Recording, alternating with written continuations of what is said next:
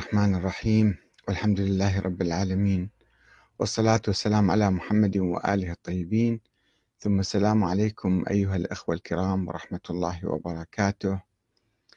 الشيخ عذاب محمود الحمش يدعو إلى ثورة في الفكر السياسي السني ورفض نظرية الحكم العسكري وإضفاء الشرعية عليه كما هو معروف في الفكر السياسي السني.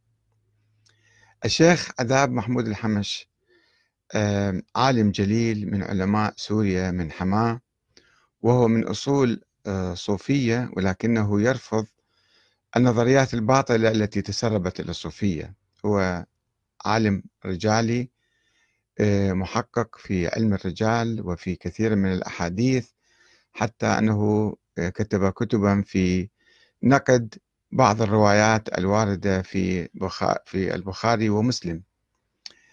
وهو شجاع وجريء في الحقيقة وأنا تشرفت بلقائه قبل سنوات في سوريا. وهو يعاني طبعا الله يكون في عونه يعاني من أمراض كثيرة.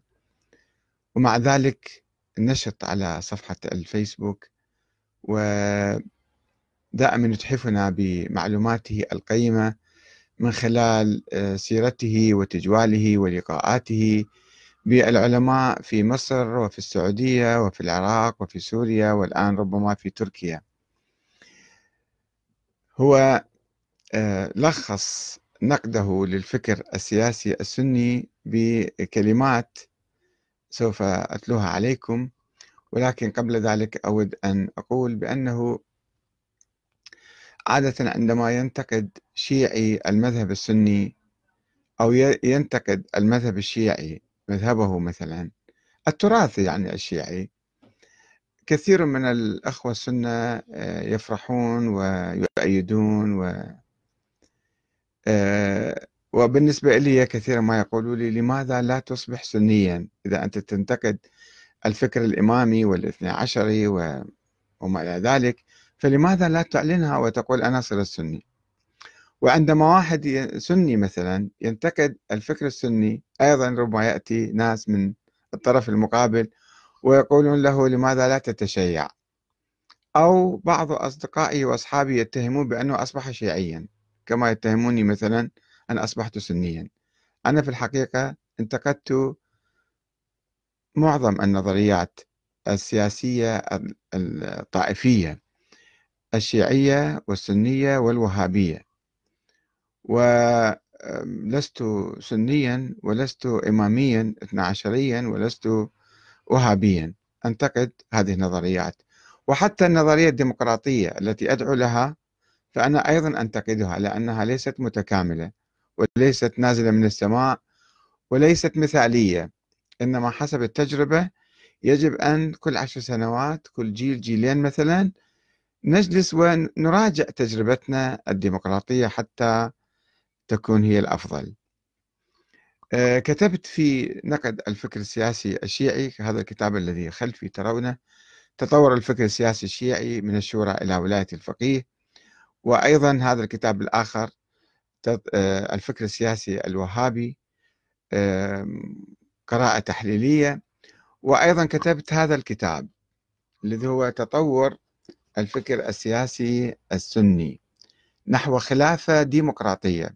ورصدت آه، تطور هذا الفكر. آه، طبعا الفكر السني المعروف الذي نشأ عبر مئات السنين وخاصة في أيام الدولة العباسية واعتمد على التراث الأموي في الأحاديث. هو السائد وربما حتى الآن يعني يعشعش في عقول كثيرة من العلماء والشباب والناس العاديين. ولكن حصل في تطور منذ مئة عام أو أكثر. حصل تطور في العقل السياسي السني في قادة الحركات الإسلامية بدرجات متفاوتة ومختلفة باتجاه الديمقراطية التي كانوا يرفضونها من قبل ويحرمونها ولا يزال ربما بعض الأحزاب كحزب التحرير يراها مناقضة للنظام السياسي الإسلامي. وفي الإسلام لا يوجد نظام سياسي. ولكنه هذا النظام السني الديمقراطية تتناقض مع النظام السياسي السني فهم يعتبروا هذا هو الإسلام. وهذا أكبر خطأ. أن واحد يعتبر نظرية الإمامة أو العقيدة الاثنى عشرية مثلا هي تمثل الإسلام. وكذلك نظام الخلافة والفكر السياسي السني يمثل الإسلام هذا خطأ كبير. لا يم هذا فكر بشري. إنتاج بشري عبر القرون تطور ووصل إلى هذه الحالة. فلا يجوز أن ننتقد. في كتابي تطور الفكر السياسي السني أنا حاولت يعني لا أنتقد فقط مظاهر هذا الفكر إنما أصل وأبحث عن جذور الفكر السياسي السني. وفي الحقيقة لماذا يسمى سني مثلا؟ سني ليس بالنسبة إلى سنة رسول الله وإلى كل المسلمين هم آه، ينتسبون إلى سنة رسول الله ويؤمنون بهذه السنة القرآن والسنة. كل المذاهب تؤمن بالسنة. ولكن لماذا وضع أهل السنة أو أهل الحديث عليهم على أنفسهم لقب السنة؟ ما هي هذه السنة التي امتازوا بها وافترقوا بها عن الآخرين؟ هل هي السنة النبوية؟ طبعا لا. السنة النبوية المتواترة العملية مجمع عليها بين جميع المسلمين لا يوجد خلاف حولها. وإنما هناك مصطلح آخر لكلمة السنة هي آه، الحديث. الأحاديث اللي كانت تجي وتنسب إلى النبي فيعتبروها سنة. وهذه السنة منين ماخذيها هاي الأحاديث يعني ماخذيها من الصحابة وفي الأحاديث تزكية للصحابة فيصير دور. والصحابة بعضهم يعني قال بأشياء كثيرة بأحاديث كثيرة منها وجوب الطاعة للسلطان وعدم الخروج عليه. وهذه الأحاديث في نظري نشأت في أيام الأمويين والأمويين صنعوها عبر بعض الصحابة ونسبوها إلى رسول الله ثم دخلت في العقل السني. فلذلك الفكر السياسي السني يبنى ويقوم ويستند على هذه الأحاديث الموضوعة المفبركة المنسوبة إلى رسول الله والمناقضة للقرآن الكريم والمناقضة للعقل والمناقضة للفطرة. والشيء الثاني الفكر السياسي السني يستمد يعني فكره من تجربة الصحابة وتجربة التابعين. فماذا فعل الصحابة؟ يصبح شيء مقدس وكأنه سنة هذا. وهناك حديث لديهم يقولون يعني عليكم بسنة الشيخين من بعدي أو سنة الصحابة. فكل ما فعل الصحابة والشيخان على رأسهما على رأس السنة والصحابة يعتبر هذا مقدس ويعتبر هذا صحيح وما يجوز نقده وما يجوز كذا ويجب الاقتداء به. وكذلك الاقتداء بما فعل بقية الصحابة والتابعون. الصحابة أيضا تعرفون معاوية مثلا على يحشر نفسه من الصحابة والسنة يعتبروه أيضا واحد من كبار الصحابة رغم أنه من الطلقاء. أنه استولى على السلطة بالقوة. إيه طيب؟ ما في شيء مو مشكلة خليه يستولي على السلطة. وإذا فأي حاكم يستولي على السلطة بالقوة يصبح حاكم شرعي. ويجي الإمام أحمد بن حنبل ويقول أن كل واحد يسيطر على المسلمين. ويقال له أمير المؤمنين بأي طريقة اجى للحكم بالبيعة الطوعية أو البيعة القسرية أو بانقلاب عسكري. فلا يجوز لا يحل لإنسان أن يبات بالليل وهو لا يعتقد أنه هذا أمير المؤمنين. لازم هو عقل لازم يعتقد به يؤمن به يعني. خلص زين وإذا صار انقلاب عليه خلص ذاك راح سقط. ويجي واحد ثاني جديد هم لازم نفس الشيء. ولذلك سلسلة الانقلابات اللي كانت تحدث وخاصة أيام المماليك شيء طريف جدا يعني. كل يومين ثلاثة يصير انقلاب وهذا يجب طاعته. ويحرم الخروج عليه. بس هو من يخرج لا يحل له الخروج. يصير يعني حاكم وذاك بعد ما يجوز طاعته وما يجوز واحد يدير له بال وهذا يجب طاعته وهكذا. فالفكر السياسي السني في أزمة حقيقية. طبعا المجتمعات العربية اليوم والإسلامية ليست سنية بذاك المعنى. شوفون أنتم الثورات العربية الربيع العربي أو الخريف العربي أو الآن الثورات الموجودة في الجزائر. أو في السودان. لا يعرفون هذا الفكر المكتوب بالكتب اللي يسموه كتب أهل السنة.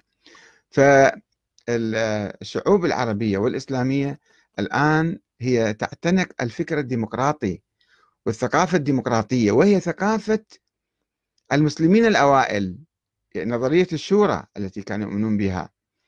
وكان الخليفة يعتبر هذا نائب عن الأمة. وهو وكيل عنها ويحقق أهدافها وأي يعني آه، إذا انحرف قليلا عن تعهده أو عن التزاماته يسقط ويثورون عليه. الصحابة أيضا ثاروا على عثمان لكن السنة لا يقتدون بهذه التجربة ويدينونها ويلقون مسؤوليتها على ناس أجانب يهود أو كذا أو آه، عبد الله بن سبأ أو كذا يعني يحاولون أن يسقطون هاي هذا أيضا من تجارب الصحابة. ولكنها مهملة. فهناك انتقائية في اختيار التجارب واختيار الأحاديث. هناك أحاديث في التراث السني أيضا آه، تسمح بالخروج على الظالمين والمنحرفين ولكنها لا يؤخذ بها. إنما آه، علماء السلاطين اللي هم دائما السنة مبتلين بهذا الشيء أن المشايخ العلماء السلطات هي التي تضعهم في مناصبهم. كمفتين أو ككبار علماء وكذا. وهؤلاء يخدمون السلطات. ولذلك آه، يبحثون عن فكر مؤيد لهم ومساند لوضعهم الاستبدادي المطلق ولا يسمحون أو يحرمون أي فكر آخر. كما الآن يوجد في بلاد كثيرة. آه، شوفون الشيوخ مالتهم آه، يحرمون أدنى كلمة أدنى كلمة مو الخروج بالسلاح لا الخروج مو الخروج هو أساسا نقد الحاكم أو توجيه نصح له أو إبداء رأي مخالف لرأيه فقط يلقى هذا القائل بالسجن أو يعدم أو كذا. لماذا تجرأت على أن تتخذ موقف آخر؟ فيجب على جميع الناس أن يكونوا عبيدا وأن يكونوا مستسلمين. ما لهم أي وجود ما لهم أي كيان ما لهم أي شخصية ما لهم أي حرية في قول أي كلمة وإبداء أي رأي. هذا حال بعض الممالك الخليجية اللي تشوفوها يعني آه، هذه الأيام. شوفوا الناس يلقون بالعلماء بالسجون لمجرد مو مو نقد الحاكم مجرد ابداء رأي نصيحة مثلا. في شيء شيء بسيط جدا يلقى بالسجن ويعدم ويقتل. ف ولكن آه، الأمة الإسلامية والشعوب العربية بصورة عامة هي لا تلتزم بهذا الفكر ولكن هناك من لا يزال يلتزم بهذا الفكر سواء من ما يسمى بالعلماء أو الناس العاديين. وخلي الآن هذه مقدمة بسيطة نطلع على ما كتبه باختصار. طبعا أنا اختصرته أنا نشرت مقالة الشيخ آه، سويت له شير يعني مشاركة.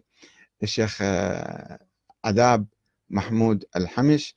آه، نشرت مقالته واختصرتها في صفحة أخرى. الآن أقرأ عليكم هذا الكلام البديع الذي كتبه ويعبر عن تطور فكري كبير في الحقيقة. آه،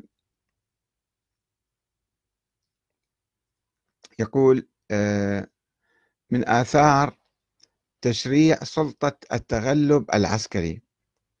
مذهب أهل السنة والجماعة يتلخص في هذه الكلمات. وطبعا هذا الشيخ عمره ما أدري 70 80 سنة.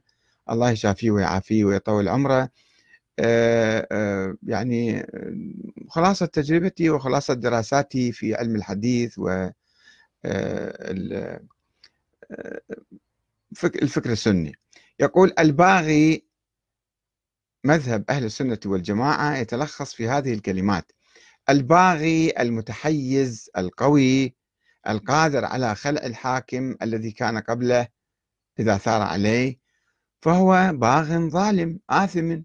في وقت ثورته عندما يثور هذا باغي وآثم ولازم نحاربه. فإذا قهر الحاكم الذي قبله فقتله أو أسره سواء انقلب عليه يعني أصبح حاكما شرعيا تجب طاعته ويحرم الخروج عليه. هذا ملخص الفكر السني لخصه في هذه الكلمات.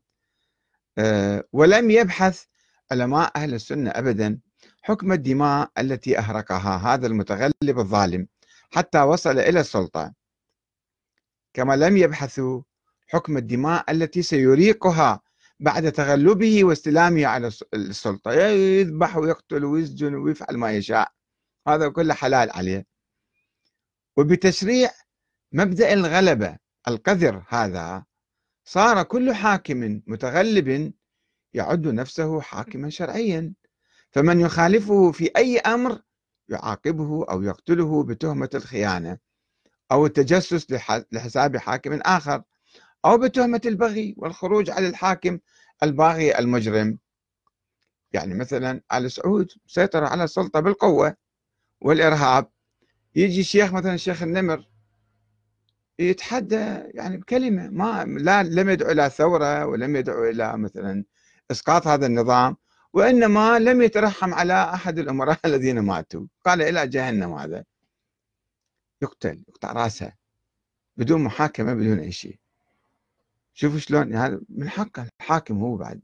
هو ما دام حاكم يعني صار شرعي. حين ترسخت هذه القاعدة في أذهان الأمة كلها. صار كل من تغلب على مدينة أو إقليم حاكما شرعيا وكل من يخالفه قد يقتله ولا يعترض على أحد عليه ويدعى المسكين خائنا هذا لأن الخان يعني الحاكم الموجود. طبعا الشيخ يجيب أمثلة كثيرة أنا اختصرت لهذا مثل يجيب قصة معاوية وسيطرته على السلطة وشلون كان يعمل يقتل الناس الأبرياء وكان يقول هذا يعني كان محارب مو فقط باغي كان يحارب الناس وبالتالي سيطر عندما سيطر أصبح شرعيا. والسؤال الذي يجب الإجابة عليه يواصل الشيخ الحمش حفظه الله وأطال في عمره. يقول إذا كان هذا مذهبكم يا أهل السنة والجماعة وحاكم بلدكم إنما يحتكم إلى مذهبكم السياسي القميء هذا. فلم تعدون حاكمكم ظالما وتثرون عليه؟